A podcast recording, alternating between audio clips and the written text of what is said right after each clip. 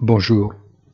La phase de baisse des obligations d'État se poursuit, tant le rendement actualise les sommets sans interruption. Le dollar se renforce après les paroles de Powell, tandis que le yen se débat de plus en plus après celle de Ueda. Les rebonds de Wall Street semblent incohérents, même s'il est capable de stimuler les marchés européens en difficulté évidente.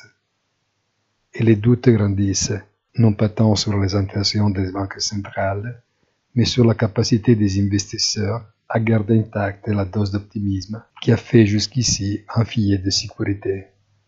Bonne journée, rendez-vous sur notre site easytradingfinance.it.